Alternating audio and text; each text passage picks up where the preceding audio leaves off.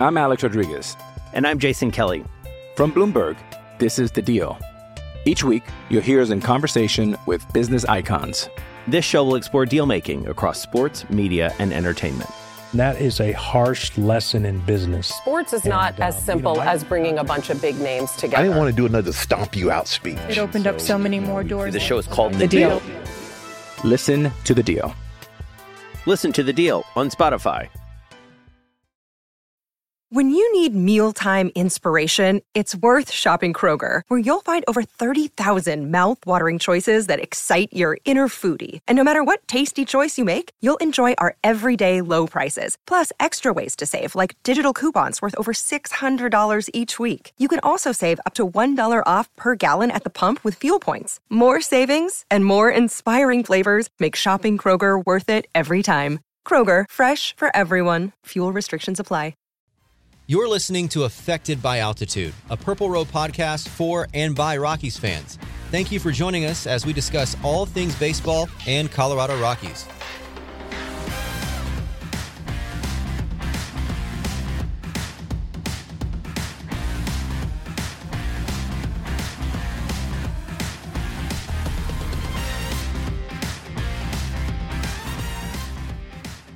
Hello and welcome to Affected by Altitude, a podcast by Purple Row, the Rockies affiliate of SB Nation. I am your host, Skylar Timmons, and I am joined here, it's just two man crew for this episode. I'm joined by my good buddy here, Evan Lang.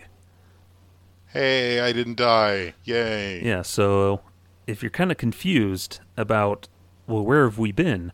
We did record an episode last week, uh, but then uh, just hindering and obstacles with the editing process, Evan basically died um, and was just most recently resurrected this weekend. So if you're wondering why you haven't heard from us for a while, nature had other plans. But Yeah, we had we had an episode recorded, um, fairly solid episode, and then I got super duper sick for basically the entire week, and um, now who knows if that episode will even get posted, and then uh, we don't have Mac available for uh, this episode, so we're we're gonna run a two man show, see how that goes. Yeah, because normally we record on Fridays, but Mac is so important and busy. Uh, so, ooh, I had to be at the ballpark on Friday, and then I'm going to a convention this weekend. no, so he's doing some pretty good things. So we, we just No, he's doing he's doing cool stuff. yeah, so we we weren't able to to catch up with him. But as always, that's a good problem to have. More or less, is if we're not able to do the podcast, it usually means we're doing something bigger and better, or just something else with life. Which, hey, that's always good to hear. Yeah, and we'll we'll have him back. We'll probably have our full crew back for next week. Hopefully.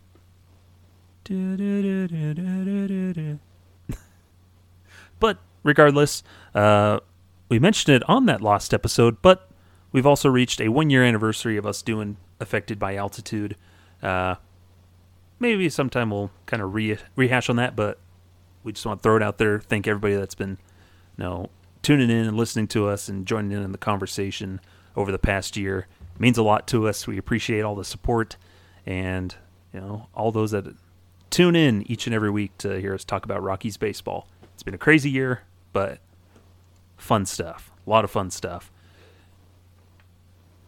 Yeah, I can't believe we've made it an entire, basically a year of doing this. I think the first episode of Affected by Altitude with us as the new crew went up on like June 20th of 2021 or something like that, or we recorded on June 20th and it went up sometime relatively soon after that.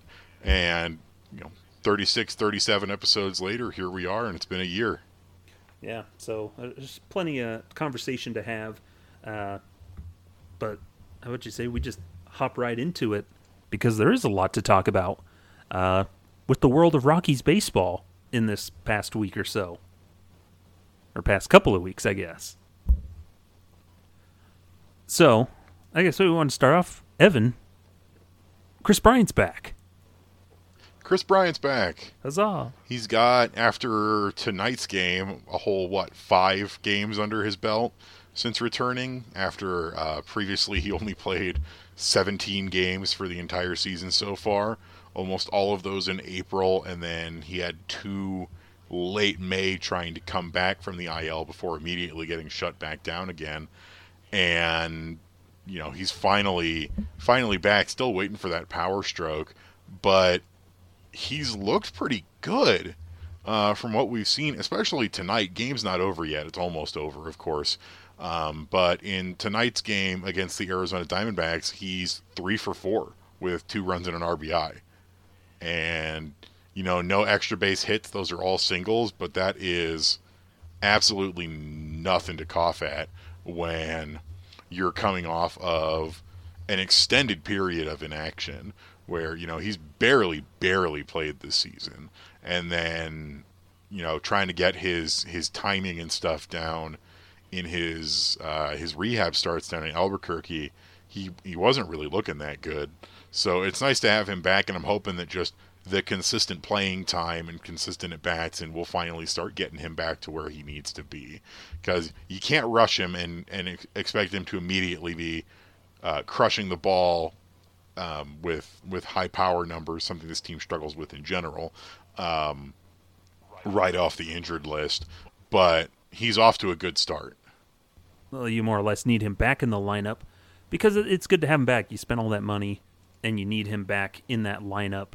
You know, to hopefully bring some, I guess, consistency back to it, kind of like they had back in April, which is something that you need, and that that they've been missing since he's been gone. You know, things started to go downhill, so it, it's good to have him back. But yeah, we, we want that power stroke back. I think that's what everybody's waiting on is to see him reach his full potential that to play as advertised and I don't think we still we still haven't seen that yet and that's what we're all waiting for. Yeah, I mean and he he's hitting 289 which is great but uh Skyler as you and I have talked about uh, average is pretty empty in the grand scheme of things unless you're putting it together with other stuff. Yeah, and like you know, he he's been taking some good at bats know, even before his injury stints, he took some good at bats, would put the ball in play, things. So we we've seen the bat, but it's that power numbers that we're really missing, and that could be said for a lot of the roster. And so once he starts hitting home runs, finally breaks that seal, I think things will start going on the up and up for him for the rest of this season if he stays healthy. But it's paramount that he gets that power stroke at least if he can put up, you know, realistically, we'd hope he could put up like 20 or so home runs a year, and that would be ideal. But and you know, with with how late things are happening for him this year, I'd be happy with you know 10, 15, just anything to show that he's getting that power stroke back.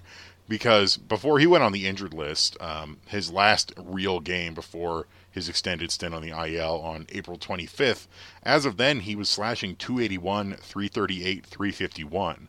Like that average and that on base percentage, both really solid, but that slugging percentage is nowhere near where you want it to be for him. And he's taking good at bats. He's really not striking out that much in general. Mm-hmm. Uh, since returning here on uh, June 27th, he's played five games. He struck out once. Mm-hmm. Um, so you're you're getting a good plate approach from him, and he's getting on base. He's getting these hits. So now you just hope that eventually that power stroke's going to come with with time. Yeah, especially with having played only like 17 games, so he's still basically as if the season's back in April for him, which you know that's not ideal with where we're at, but you want him to start getting those reps in, showing good good outings, you know, roughly 16 plus strikeouts, not too many, eight walks or so. So he's still got those early season numbers. And hey, if he can, you know, finally find a hot streak, get hot, stay healthy, and just start drilling homers, blasting the ball across the ballpark, that's going to be really helpful and good for a lot of things. Definitely, it's what we it's what we need him to do. It's what he was he was brought on to do was to help solidify this lineup and win ball games. And uh, for all the for all the issues with the Rockies lineup, it's definitely better with with him in it, and it's definitely that we we need him to be here and be be a part of this team. And I'm, you know, not saying that he hasn't wanted to be here the whole time, but you can definitely understand why, you know, fans would be frustrated. Um, you know, we spent all this money on him, 182 million dollars for for him to come and join our team, only for him to really barely play so far this year.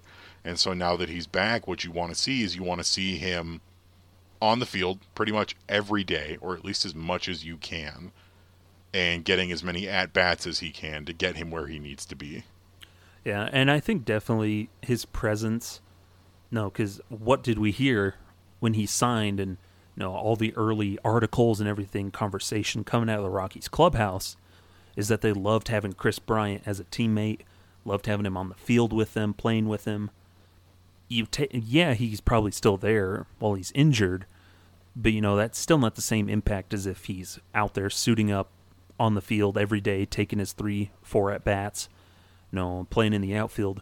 There's that different dynamic when your leader's not able to be out there with you, you know. Yeah, we've definitely heard um, players talk about where there's there's a huge difference between being with the team and not playing and being with the team and playing every day, Mhm. where your presence is just so much more felt when you are you know, suiting up and playing and having an impact on the team versus I'm trying to remember who it was. It was an interview with somebody um, in the Rockies clubhouse earlier this season uh, who said something to the effect of when you're not suiting up, you might as well not be there Mm-hmm. In terms of your overall impact because like leadership is great and all but you're still there to play Mm-hmm. Yeah, definitely. And like to draw a parallel across like our Denver sports, you think of like the Nuggets. No, if Nikola Jokic isn't on the floor, or if he gets injured and he's not on the team at all, you know, not able to get out on the floor and help. No, how much of a hit does the do the Nuggets take if Jokic isn't on the floor? You know, as much as possible every night for a game. You know, that team's not doing very well, and I think it's kind of the same along along the same lines here with the Rockies. Is you, know, you don't have your leader on the field. Yeah, he's in the dugout. He'll talk to you. He'll encourage you, cheer you on. But at some point, you know, you're not able to to see him in action. No, he's just sort of there hanging out, and no, he's not as engaged in the game like you're mentioning as say maybe Charlie Blackmon is, who's healthy. He's out there every night, type of thing. So or like when um, when Gabriel Landeskog was out for the last part of the regular season Mhm. before the Avs hit the playoffs Yeah. is you know he's still the captain but he's not making you know, nearly as big an impact as it would be if he's hitting the ice every night Mhm. and we, and we saw that with you know the Avs did not look nearly as good with him out of the picture, even though the majority of the rest of their lineup was still intact as they, you know, coasted towards the end of the regular season. And then when Landy came back, they they just clicked back on and they rode that they rode that power they of of really having the whole team together. Even when they lost guys like Kadri and, and Cogliano for, for parts of time um, in that in that playoff set, you still had the team set up and, and really ready to go. Mhm. And and it's that kind of thing where there are certain guys who you can't lose or or losing them has way more of an impact than them not being there. Like imagine if Charlie Blackmon wasn't playing regularly Mhm. and how big a hit this team would take without him there. Yeah, definitely. You know, that- that's that kind of goes into that conversation of intangibles. You know, we always talk about you know, the the stats and everything, but there are those intangibles that don't show up on a stat sheet that really do make a big impact. You know, and that's been a theme for the Rockies. They like guys that are good clubhouse guys. You know, and they've been looking for a leader. And Kris Bryant, you know, definitely has that potential to fill that role. He wants to be that. No, and Charlie Blackmon's taken it on, even though he really didn't want to do it. He's grown into it. You take those guys out of a lineup, you lose their presence in that clubhouse or on the field. You know, it, it, things get rough, and so hopefully, Bryant back in the lineup. We've seen Chuck start to rise, you know, in his performance over this past month. Hopefully, Bryant back now healthy. He can start to follow suit. You know, get up to a 300 average or close to it and just start hitting some home runs, getting some nice at bats put together, and start hitting some extra base hits, driving in runs, and helping the Rockies win some baseball games. Yeah, it's the, it's the extra base hits, and, and we'll talk about this maybe a little bit later, but it really is the extra base hits that we need to see from him. Mhm. And, you know, from the Rockies as a whole, we need to be seeing more extra base hits. Yeah, that's the that's the big thing. Oh, more home more home runs, more extra base hits, more runs driven in. Because even with a 260 team batting average, if you can't drive in runs, that really doesn't mean anything. But that's a conversation we'll definitely dive into another time, if not this episode, maybe next time. But kind of transitioning here, this is a conversation we've had before. No, you've written about it. We've all kind of talked about it. With Bryant back now, it kind of adds into more of the problem the Rockies have with you know, log jamming the roster. Guys, you know, that should be getting more playing time aren't able to get it just because they're just so crowded and everything. And that kind of seems to be the case right now with Elehuris Montero, you know, our prized third baseman prospect that we got in the Nolan Arenado trade from the Cardinals, tearing it up down in AAA. Uh, this season, last season, he was doing really good, as well as in Double A Hartford. Made his debut this season, and you know, normally you'd expect a top prospect when he gets called up, he's going to get as many chances as possible. That's not really happening right now, and that I think that's a source of frustration. Definitely, no, I think among a lot of Rockies fans here at Pur- and us here at Purple Row, but especially you, Evan. This is something you've been really passionate about. Yeah, you can you can catch me complaining about it pretty much every day on Twitter when the Rockies put out their lineup of oh look, another day of Elehuris Montero not being in the lineup when he desperately desperately needs to be. And it's it's infuriating because the, the Rockies are at, a, are at a point in their season where they are a hefty chunk of change back in their division. They're well below 500. They're like yeah, a playoff spot, a third wild card spot or something is not impossible, but they're going to need to you know have some kind of lightning strike where they would need to go on a real tear, basically win out for the rest of July uh, until the All Star break, and then in the second half play some of the best baseball the team has ever played. And you know, as cool as that would be to happen, you know, things like 2007 that you know 21 for 22 streak that does not happen often. That is that is something that's incredibly rare and you can't just hope that that's going to happen. And you know the rockies are at a point where they need to make the decision of is it time to tear it down for the season? And if they do then they need to be getting Elehuris Montero playing time literally every day. Hmm. Even at this point, before tearing it down, there is no reason for him to not be getting everyday playing time when he is up on the big league roster. He's been recalled three times and optioned twice already. He's been up with the team right now since June 21st, and he's only made like three appearances. He's got a total this year, total of 24 at bats over eight games. And that's it. And that's insane because if you are going to have your number five overall team prospect as ranked um, by the MLB pipeline prospect ratings on your team, then you need to be finding a way for him to get at bats every single day. Mm-hmm. And there's definitely ways to do that. But if he's not going to get at bats and you're not going to play him, like it's been several days since he's even taken an at bat in a game. And, you know, he didn't start today. He didn't start yesterday. He's only started three total games this season, I think, of the eight that he's appeared in. Then you either need to just option him back down to Albuquerque and leave him there so he can get regular playing time. Or, and it's going to sound grumpy, and, and I guess it is, you need to trade him to a team that's actually going to use him and actually wants him. Because it's so frustrating, and the Rockies do this again and again and again. We've seen it happen with uh, Dom Nunez and Jonathan Daza and Raimel Tapia and Tom Murphy and Ryan McMahon to an extent, and all these different players where we have these guys, they need playing time, they don't get it until we've wasted everybody's time and options and money to get to a point where they're finally getting regular playing time. Raimel Tapia and Jonathan Daza didn't bust the big league rosters from training camp until they were totally out of options because the Rockies didn't want to expose them to waivers. Mm-hmm.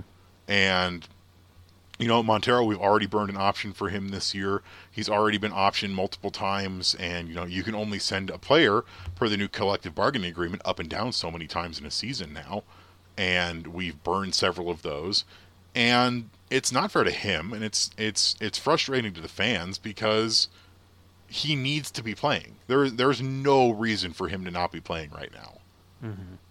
Yeah, and I, I think thinking back, it's like it hasn't been since like you know Trevor Story that they've had a prospect they've called up you know opening day and said okay this position is yours now and just go on from that no like you mentioned Ryan McMahon he was called up oh maybe he's going to play first base nope here's Daniel Murphy and Ian Desmond type stuff okay he he moves to second because Arenado's at third and this type of stuff but I think an easy solution to this is something we saw the Kansas City Royals do just recently. Carlos Santana's playing first base. You know, the Royals are out of the picture. Let's trade off Carlos Santana. We've got a hot prospect down in AAA. You know, a highly tutored, really exciting prospect at first base. We're going to call him up. He's going to get to play every day now. You know, that would be the the simple solution. That kind of lends into this other conversation of this logjam roster and a deeper conversation of they need to make some moves then. No, if they if they're serious about Montero, you need to open a space for him. You know, you see that across Major League Baseball. If you have a highly tutored prospect and you feel it's it's time for him to get big league at bats, you know, and be ready to contribute, then you make room for him. You find a spot. If there was a no, and unfortunately for the Rockies and for Montero, no, they just signed the guy playing third base for six years. They've got the guy at first base signed on for a couple years. And your DH, your outfield's full, so Charlie Blackmon's DHing primarily, and along with Connor Joe. So there's really no space for him. And so yeah, I think it's kind of this this big problem. And I think the DH, the universal DH, has really thrown things for a loop with Bud Black because there's not as many pinch hit opportunities. There's not as often you know, to bring a guy into a game late and such. So Montero's kind of stuck in this weird loop where, oh, the times he has started, he has 10 strikeouts. Well, we can't start him every day then because he, cause he has 10 strikeouts and only has a 167 batting average. But he has a 167 batting average because he's not getting regular playing time to see, no, more at bats, see more pitchers, get acclimated to the big league level. So it's this vicious cycle of calling him up. Oh, he's not immediately hitting three home runs every game. No, he's not Trevor Story every game. We'll just let him sit on the bench because he's getting the experience. Which I'm sure if you ask Montero, he's happy to be on the big league roster and whatnot. But I think he would also, like many guys that get called up, especially one of his caliber right now, he's the one that he's the one who would you would think would want to be there and thinks feels like hey I should be out there every day I know what I can do I know I could help this team and so I'm putting myself in his shoes I'm sure it's very frustrating as much as it is frustrating for us as third party individuals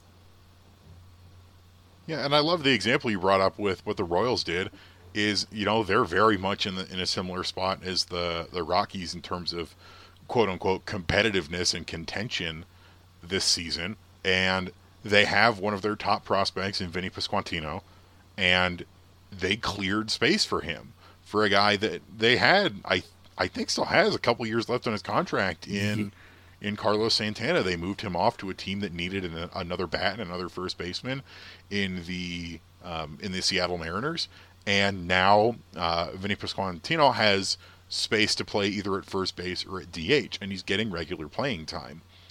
And the Rockies need to do the same thing. Like I've I've harped on this a lot, but guys like Randal Grichuk and Jose Iglesias don't really have a long-term place on this team and offloading them to teams that could use their services clears up space in the long term to make things more easier to get everybody playing time. Where you can have uh, Charlie Blackmon cycle in and out of playing in the outfield and as DH if Grichuk doesn't need to be playing in the outfield every day. And then you can cycle Montero at third base, and Ryan McMahon could play uh, second base if you offload Jose Iglesias. Because Iglesias is on a one year contract. He is not the future of this team. He's hitting well, but he's just, he's an average and on base percentage hitter. He's not something that the Rockies are are really wholly benefiting from right now. Whereas uh, a contending team could definitely use his services. Look at how he did with the Boston Red Sox last year. Mm-hmm. And for the for the Rockies, starting with offloading Jose Iglesias immediately opens up the roster for shuffling to give more space for other guys. Where uh, this is this is what I've been harping on. You offload Iglesias, you move Rodgers to shortstop, you move McMahon to second, and that opens third base for Montero to play. Uh, but even then, the Rockies should still be finding a way to cycle him in. Like, if he is not playing every day, they need to find a way for him to do it. it and if it means that CJ Cron has to cycle into DH more often for him to play at first base, or McMahon to DH, or something has to be moved around, then you've got to do it. Mm-hmm. But it really is the Rockies are at a point where they need to be thinking about trading a lot of different people. And even even if that means trading someone like CJ Cron to a contender so that you can open up space for your prospects to play, then you've got to consider doing it. And I know that the Rockies love CJ and I love CJ, but if offloading CJ Cron to say the Boston Red Sox for some prospects nets us not only some decent prospects to put into our farm system, but gives Montero an everyday spot to play, then that's something you really need to consider. And and it's so frustrating because this is something that the Rockies always do. Mm-hmm. And on every on every level of their farm system, they have a tendency of not moving guys along fast enough, of not giving them the right opportunities, and then they get to the big leagues and we're not giving them the opportunities that they need. Mm-hmm. And with Montero, he needs to be playing, and it's the same for like you. You go back to Jose Iglesias. Jose Iglesias is playing shortstop almost every day. Well, Ezequiel Tovar is setting the world on fire down in Double A Hartford. He should he should have already been promoted to Triple A Albuquerque with a real sight on him being on the big league roster by the end of this season. But if Jose Iglesias is on the team, then there's no opening at shortstop for Ezequiel Tovar to play. Mm-hmm. Yeah, that opens up a lot of those those problems we've talked about. Is that that roster log jam? You know, and, and if, there's definitely a lot of moves and shuffling that can be done. No, I and it's not. I think that's the nature of today's game in Major League Baseball you know, it is tough for a manager because you have to, you know, work around, you know, all these big name guys that need that probably should be getting more at bats, but then there's the financial commitment you have to some guys. Like, okay, we're paying him this much; he needs to be out on the field. Whereas, like, you know, so you can't feel like you can't shuffle him around as much as you probably would want to. Know, because there's certain guys that you know, need certain amount of at bats for things and whatnot. But I just think of how simple it could be. Of no, I play a lot of franchise mode on MLB The Show. No, I do that quite a bit. I, I, I fancy myself as a GM and everything, but uh, something that I I have Montero there in my roster, you know, doing a Rockies franchise. I have him up, and I'm finding a way to get him in regularly in the lineup where he's you know starting several times know, maybe four to five times throughout the week or so, getting plenty of at bats because I'm working with splits, so working with you know different platoons, and also just shuffling guys around where it feels like everybody's getting a nice amount of reps throughout the week. No, as they need rest and whatnot. No. But again, that goes to trying to manage of, you know, Bud Black likes to ride the guys that are have the hot stick, you know, or swinging a good bat, and I think that's kind of the thing is a lot of guys are just average enough where nobody's really standing out or suffering enough where he feels comfortable saying, okay, you're out of the lineup. I'm going to put Montero in. Yeah, and it's it's something that I I really respect Buddy Black as a manager. I think he's a great manager, but it has always been a problem with him of getting the young guys playing time. And I used to uh, attribute it to, especially back in the in the Jeff Bridich era, era of, you know, he's he's really being you know pressed on to play the guys that Bridich signed. But at the end of the day, it's still Buddy Black's roster and Buddy Black's lineup. He sets the lineup, and he's the one who needs to find a way to get everybody the playing time that he, they need.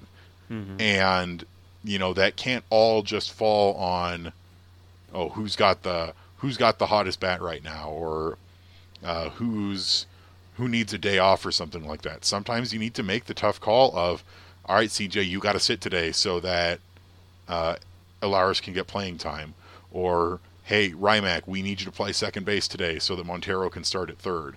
That kind of thing. You've got to be able to to make these decisions.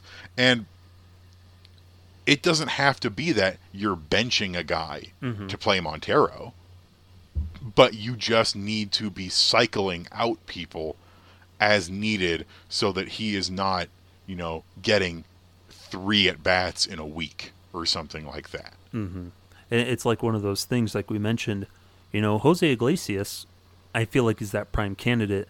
Uh, like, yeah, he's been playing shortstop pretty much every single day. The times he hasn't started at shortstop is when Hampson or Alan Trejo have started at short. Instead, you could take, well, you know, heck, put Ryan McMahon at short. I don't care. Let's get wild at this point. Open a spot for Montero to play.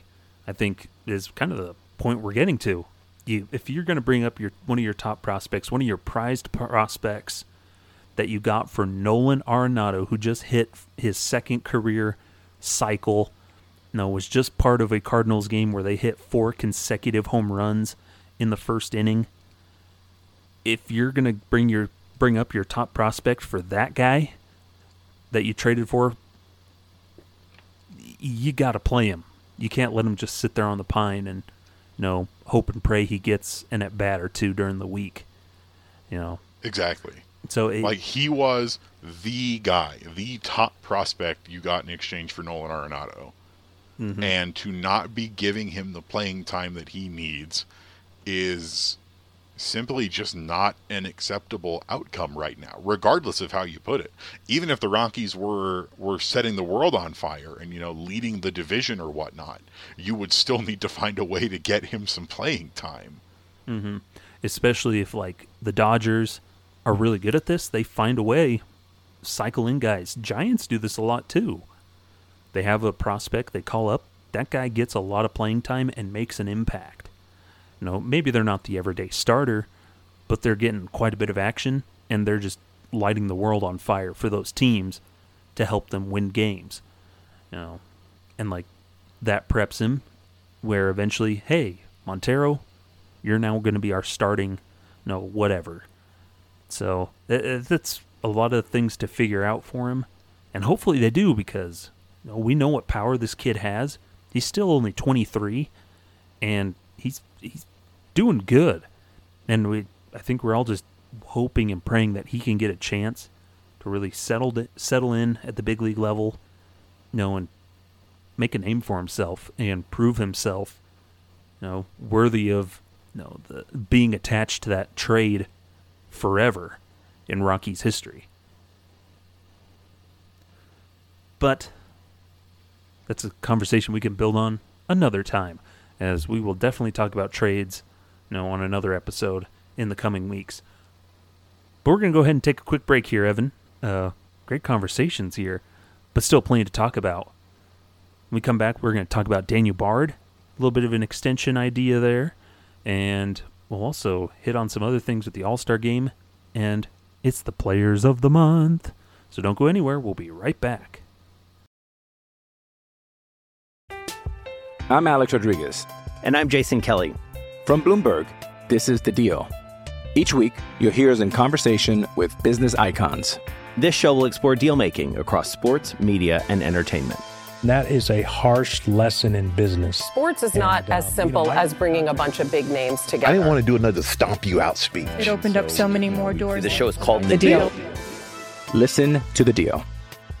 Listen to the deal on Spotify. Hello and welcome back here to Affected by Altitude. Thanks for sticking with us through that break. Uh, we're going to keep hopping into more things.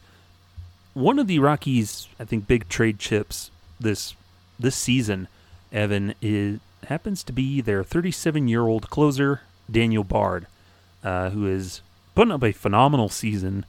No, he's been a solid rock at the end of the bullpen.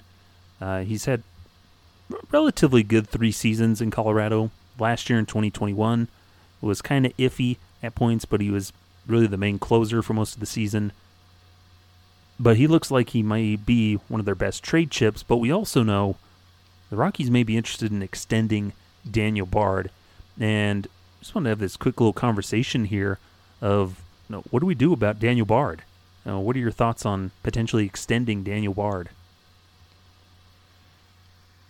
It's it's so complicated because Bard does not have nearly the amount of mileage on his arm that uh, a reliever his age would generally have, but he is still 37 years old, and you never know, you know, how much he's going to have left in the tank, especially with a, a Rockies team that could really do with some more prospects. He is he's incredibly valuable as a trade chip as one of the better relievers in the league right now.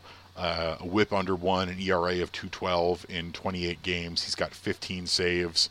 He's been been absolutely everything the Rockies have needed and and more as a back end of the bullpen guy.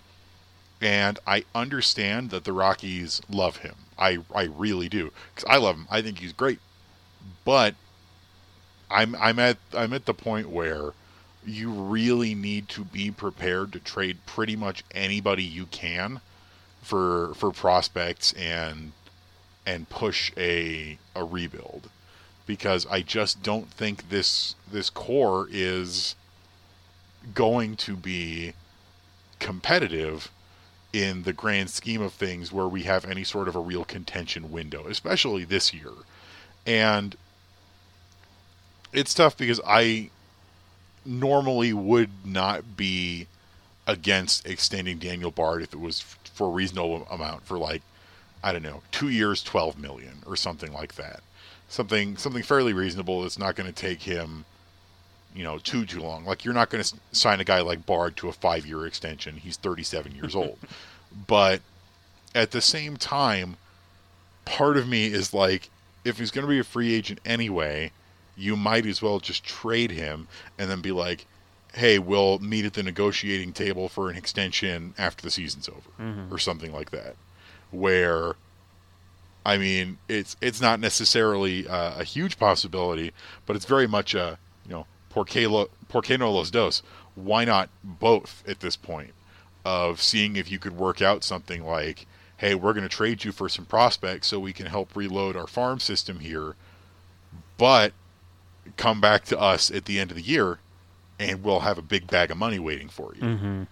No, and this is something I explored in you know, a ruck pile that filling in for your day on Thursday, uh, while you had the plague, where you know, I explored this idea of extending Daniel Bard, and I kind of fell in that same ballpark as you did. You know, two years just feels about right. You know, something along a C- along the lines of a CJ Cron extension. You know, two years, eleven or twelve million dollars or so. So not as huge pay bump um, from this season and whatnot, but still a relatively decent pay bump because he has been really good and he is a valuable arm. And you know the Rockies love him as a leader in that bullpen for the young group. You know his skills as a mental skills coach and whatnot. I'm sure are very valuable to the team. You know, and like we mentioned, you know that seven year hiatus, he doesn't have as much mileage on his arm for a 37 year old. No, that say Corey Kluber does right now, or you know Zack Greinke or Clayton Kershaw. He doesn't have that mileage on his arm, so he's still relatively fresh in his career. But yeah, again, there's the natural aging process where we saw what happened with guys that are getting older. But hey, if Rich Hill can keep getting guys out at 40 years old, you know, two years, keep Daniel Bard roughly maybe through his age 39 season or at least till he's like 40. That's not a bad idea, but I think we're both in agreement, and I think a lot of people are in this ballpark in this camp. Trade him away, get what you can. You know, you're not gonna get you know mind blowing offer for him probably, but you can get some guys that you know you can stash maybe at the AAA level, Double A level, somewhere in there that aren't too far off from the big leagues, but could be very helpful pieces of depth. You know, we're not asking for guys that are going to reshape the franchise as a whole, but guys that can come up and contribute. And I think Danny Bard could get that. You know, in teams, Boston Red Sox, we know are probably interested. Uh, Patrick Saunders saying teams like the Phillies, maybe the Marlins, other teams like that. Relievers are always in demand, and Daniel Bard's been one of the best this season. Yeah, and it's like if we were to trade Bard to let, us go with Boston since they're the they're the ones we've heard the most about for being interested in in his services. Ironically, the the team that he made his major league debut with. But it's not like the Rockies would be pushing for getting, you know, their top prospects like Marcelo Mayer or Triston Casas mm-hmm. for for Bard. You know, that's that's probably not going to happen. Even for a very good reliever, he's still uh, a reliever, which is a very volatile market, and you know he's he's 37 years old but there are plenty of guys in sort of the the middle to bottom of their top 30 in prospects that are really really interesting guys who are a little bit higher in their development than some of the other Rockies prospects that we could stash. Guys who are like you said in in AAA or in AA that we could maybe bring back like heck uh, shortstop Christian Koss who we uh, we traded to the Red Sox back in 2020 I think um, is doing really well with the Red Sox in Double A, and he's you know their number 26 prospect. That's a guy who we could arguably bring back into the into the fold or something like that. onto something. Or uh, they have some some really interesting pitchers, sort of outside of their top 10, that I would be interested in seeing. Probably my favorite if. Um, if we're only looking at guys who are number 10 and lower, you got to look at a guy like uh, the lefty Chris Murphy, who's in uh, AAA this year, and and you could see him debut this year or next year, or or somebody like Connor Seabold, or any of these other prospects who they're not you know top top prospects. Like you're you're not going to get uh, Brayan Bello or or somebody, but they're they're definitely someone who would be worth adding to the farm system for you know renting out Daniel Bard's services. And it's the it's the same for C.J. Cron. Um, to a lesser extent where, you know, I've I've also looked at him going to the Red Sox because you know they're a team that could use a power hitting first baseman for sure, and there's definitely some interesting prospects we could get in exchange for him, but it's it's so tricky because you know that the Rockies don't really play the trade market.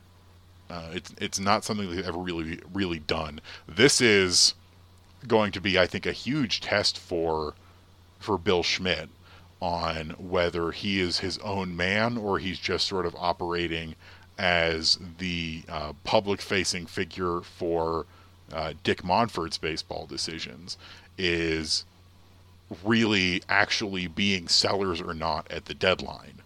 And for Daniel Bard, as much as I love having him on this team and I I would would love for him to spend the rest of his career with this team, however long that might be, for for all of the positives he brings to the table.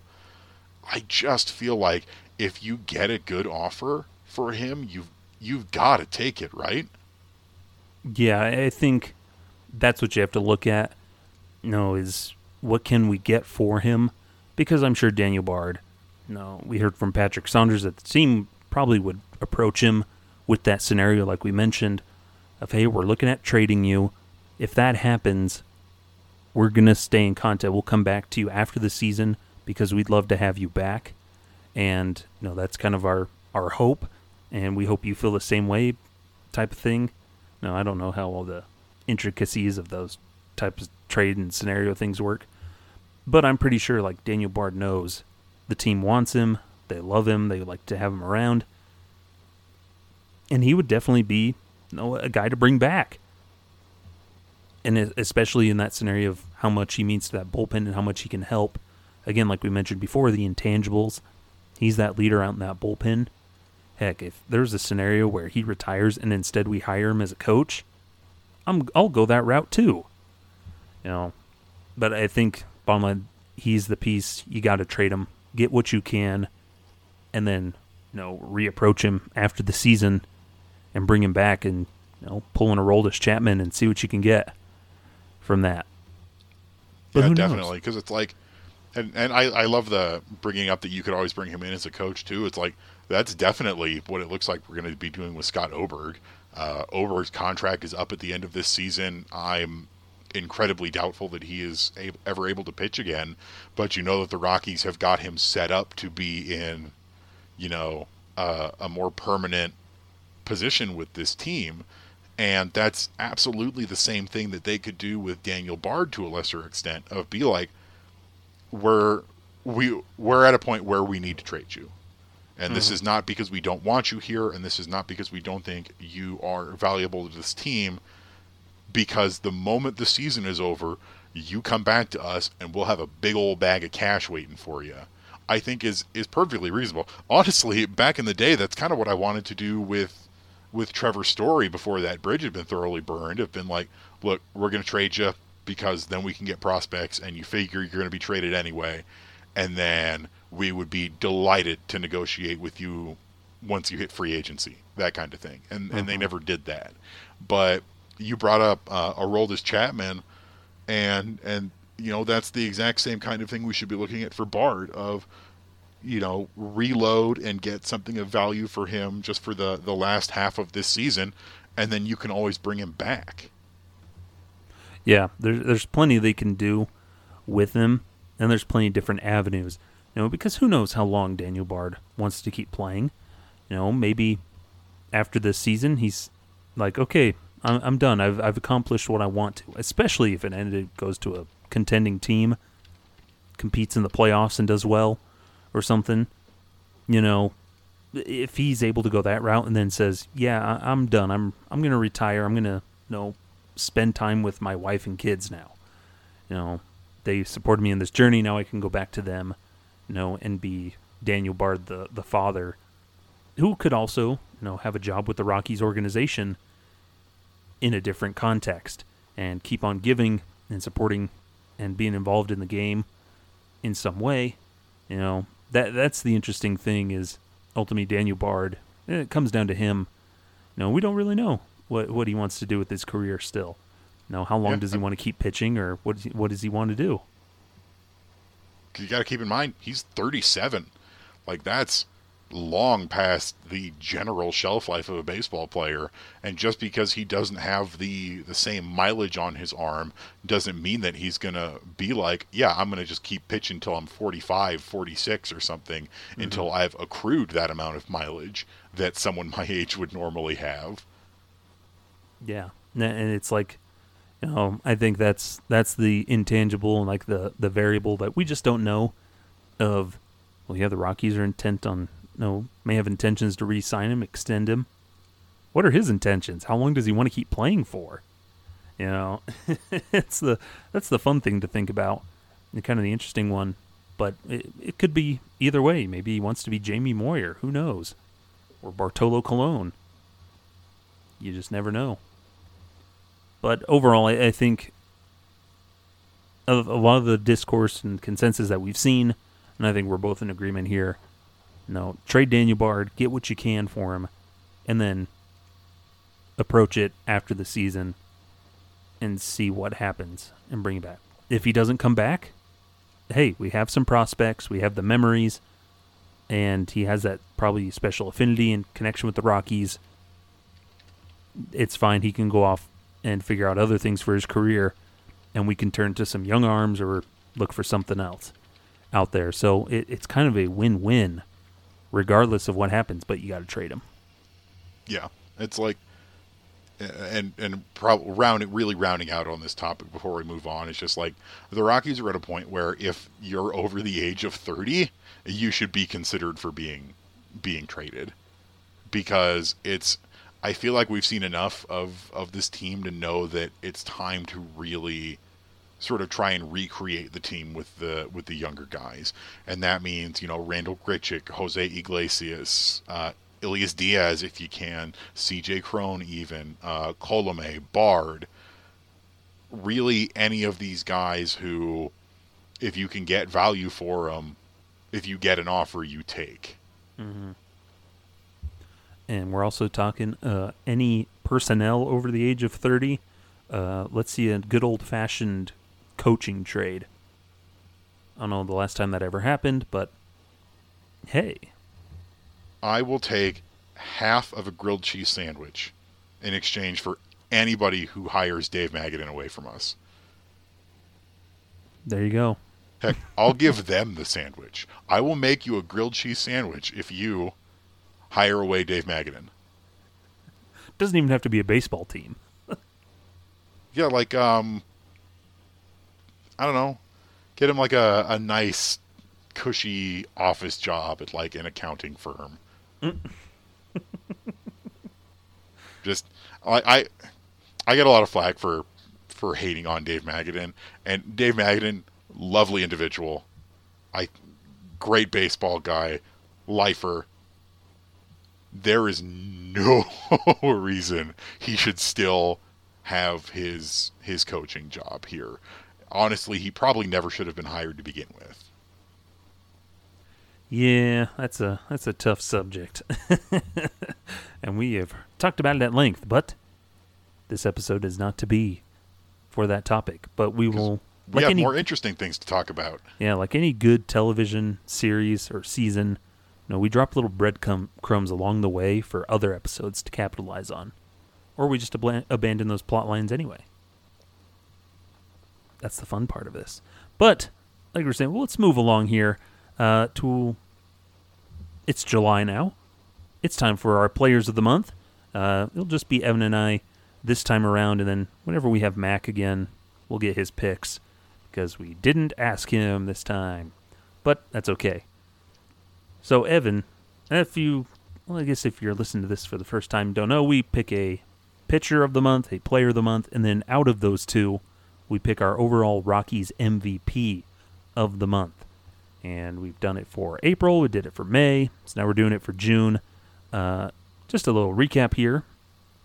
As always, back in April, all three of us picked Chad Kuhl as our pitcher of the month.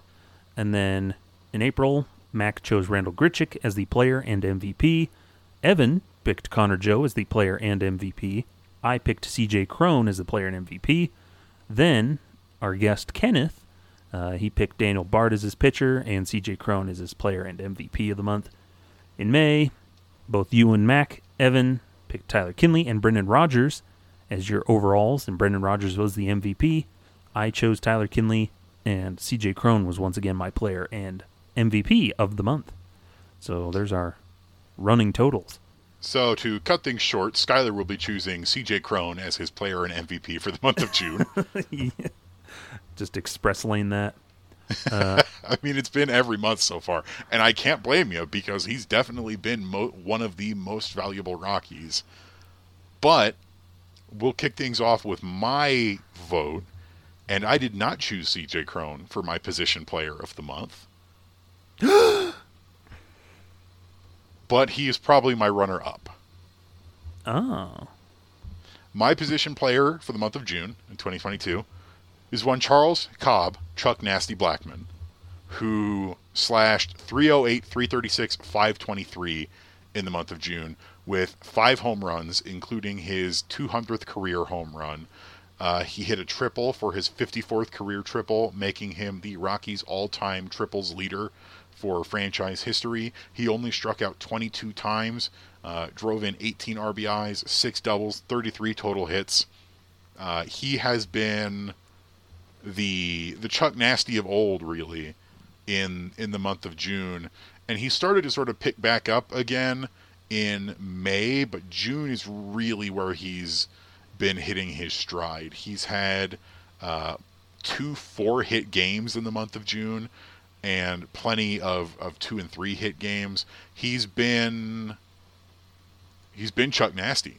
And he's he's really again cementing himself as one of the you know greatest to ever put on a Rockies uniform as he keeps hitting these landmarks, these milestones where he hit his 1500th career hit, his 200th career home run. He he's been great. Like I, I, I really don't know what else to say in other than that in uh, a month where we were still waiting to get Kris Bryant back and and things were really starting starting to wane. Charlie Blackmon really stepped his game back up to what we know he's capable of especially I think as you know having just turned 36 years old the other day, and he he's largely not been playing in the outfield. Him being mostly a designated hitter has really helped, I think, to take some of the years off in terms of his overall mileage, where he's not having to run around like crazy in the outfield. He can focus on being there and taking strong at bats, and that's exactly what he's done. Mm-hmm. Absolutely. Now, what is your pitcher of the month? Uh, so we just finished talking at length about our pitcher of the month, and that is one Daniel Bard. Uh, Daniel Bard's been, I think, one of the best Rockies pitchers as a whole this season, especially now that Tyler Kinley is is out for the year, uh, which is is just absolutely crushing. But it's so nice to see that Daniel Bard is still going strong. Uh, he only allowed an earned run once in the entire month of June, and that was just the other day. And before that, it had been since like mid-May since he had given up a given up an earned run. Uh, that one earned run was a home run. He's only given up four total hits in uh, 12 and one thirds innings pitched in 11 total appearances. He has 12 strikeouts. He's got a slash line against of 103, 234, 205 in the month of June. So people are just not hitting against, hitting against him, and his ERA for that for that month of June is only 0.73. He's been just showing his value, like like everything we talked about earlier. He's been having such a strong age 37 season with without having all that mileage, and he's pitched you know every every single outing in June, it's been at least a complete inning. He hasn't been pulled early. Uh, he even has one two inning outing at the very beginning of June, and and that that really goes for how he's been as a whole. Where uh, Daniel Bard's only been yanked early once so far this entire season, and other than that, he's just been going out there and getting it done, both versus lefties and righties. Where you know last year he he definitely had his struggles. This year, he's really put it together, and I think June has been the showcase of his skills and of how good he's been for this team this season. Mm-hmm. Absolutely. And out of those two, who is your MVP? I'm going to go with Charlie Blackmon for for all the reasons I said earlier and more of of how exciting he's been to watch. Like the Rockies have not been have not been good in in June and really this season in general. But Charlie Blackmon is a reason to tune into the Rockies, and he's especially been that reason to tune into the Rockies in June, especially with him hitting all these really cool career milestones. That I think, in and of itself, would be would be enough. But the fact that he's putting together just really solid performance here this season, especially in June, where he's pulled his batting average all the way back up into the 260s, and he is he, he's the guy you want to watch. He's he is Mr. Rocky right now, and especially for the month of June, he's my MVP. Mm-hmm. Awesome. Well, this may come as a surprise, but I hate every single choice you. wow. I hate everything Harsh. that you choose to be. Uh, no, I actually am in agreement on both of those. As my pitcher of the month is also Daniel Bard, and my player of the month and MVP is Mr. Charles Blackmon uh, for just being completely nasty all month. Uh, I think that you hit it on the nail. It was just vintage Chuck all month. No, and, and I think that move that I think that was one thing that kind of came out of you know Kris Bryant going back on the injured list is that they opened up a place for okay, let's put Charlie Blackmon in the DH spot. His defense just isn't as good as it used to be. You know, Connor Joe, Randall Grichuk, Jonathan Daza are all better outfielders, kind of. They at least have better legs and know how. And so you can feel comfortable moving Charlie Blackmon to the DH spot where he's thrived. He's been doing fantastic. And I think that was something I think all of us were talking about. Is like Charlie Blackmon would probably do much better if he was just strictly the DH primarily. And no, he's gotten some games out in right field, and that's fine. You can put him out there. But I think that ability to really get into a groove offensively and focus on hitting first and foremost has really helped him out. No, he's the only other Rocky that has double digit home runs this season now. After hitting five in five in June. No, drove in 18, he, and he scored 15 runs. So that's among tops. When the the offense is better when Charlie Blackmon is hitting and hitting well, and I think this is really interesting. A 346 batting average on balls in play. So when he puts the ball in play, uh, good things happen, happen for him. So, yeah, Charlie Blackmon all month just doing fantastic things.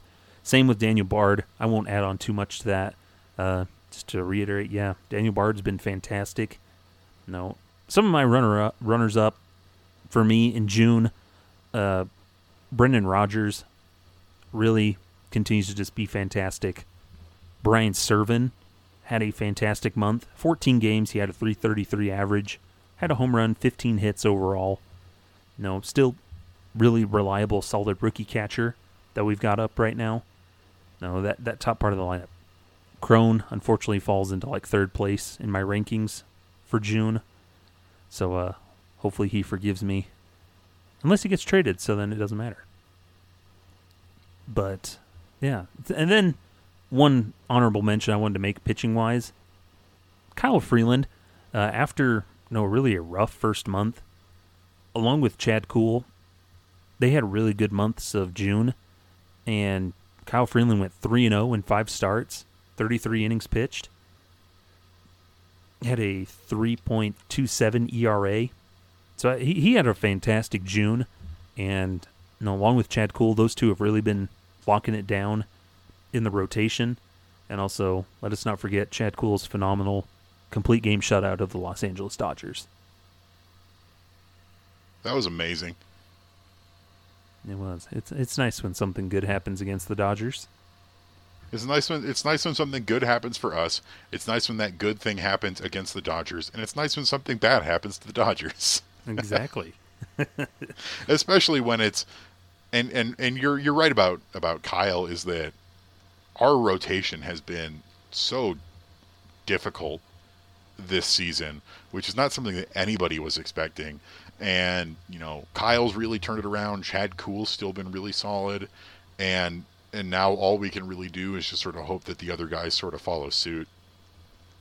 Exactly, and that's all we can hope for. But yeah, those are our, our players of the month for the month of June. Uh, when we hear from Mac, we'll we'll get his inputs really quickly on his guys. I'm sure I don't see out of the question of him agreeing with us, but you never know. But again, reiterate both of our players, our pitchers of the month were Daniel Bard, player of the month, Charlie Blackmon, who was also our team MVP for the player of the month. So we'll see what happens in the month of June. Uh, definitely a lot of shakeup. We got a lot coming this month. We've got a lot coming this month still. Uh, there's the All Star game. We've got the trade deadline. Plenty of other junk to talk about. So be sure to follow us all along this month. Yeah, July is going to be interesting. Mm-hmm. There a is a, there are questions. a lot of different things that could happen for this team.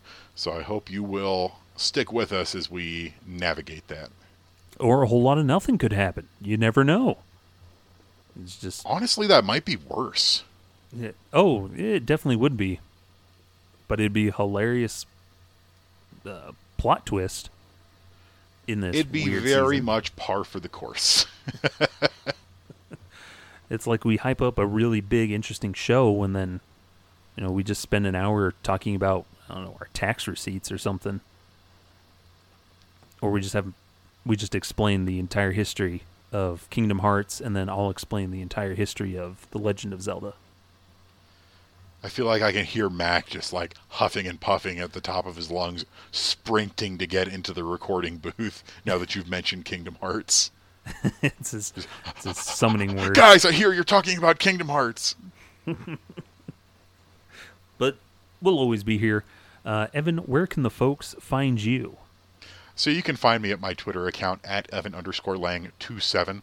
I would love to hear from you. Um, on account of the aforementioned plague, I've been pretty quiet the last week or so, so hoping to sort of sort of rev back up on there. Uh, I'm getting back to writing. Uh, Skylar, thank you so much for covering me uh, this week. I will be doing my Sunday game coverage, and I should be back on the Thursday rock piles again. So get all that back to normal. You can also find us on the official Affected by Twitter alt. Uh, wow, screwed that up. Shows shows you I'm out of practice. You can find us at the official Affected by Altitude Twitter account, which is at Altitude Effect. And Skylar, where can our lovely listeners find you? You can find me wherever the light touches the stars. uh, that that was a lot more inspiring than I wasn't as inspiring as I hoped it would be. Uh, you can find me on Twitter at, at sideline underscore crowd. Uh, doing my Sunday rock piles typically. Also had the most previous, our most recent Thursday rock pile, where I wrote about Daniel Bard extension, and for this Sunday, writing about a, I wrote about a Chad Kuhl potential extension idea. So you can look forward to that. And As always, my other Thursday or Sunday rock piles and news articles as they happen. Uh, also, if you're in the northern Colorado area, come out to the Northern Colorado Owls games. I'm working them. You can hear my voice over the PA announcements and stuff. It's fun time. Come support some local, or I guess independent baseball, and I'll get a look at some of these young players looking to make it big. Uh, it's pretty fun stuff. But that's going to do it here for this edition of Affected by Altitude. Uh, Evan, again, as always, thanks for joining us. And all you listeners, thank you for always tuning in and supporting us. We appreciate it greatly and hope to hear from you. And let us know, as always, things you'd like to hear or hear us talk about, interact with us. You know, we're open to any and all suggestions and feedback. But until next time, let's go, Rockies. Survive, everybody. It's going to be a rough month. Hopefully not, but it may be. And we'll just keep pushing along. At least we've got that Stanley Cup, huh? Yes, we've got that Stanley Cup, and they can never take it away from us. Never. Uh, go Avalanche, go Avs, go. Evan, hit him with it. Farewell. Carry me home.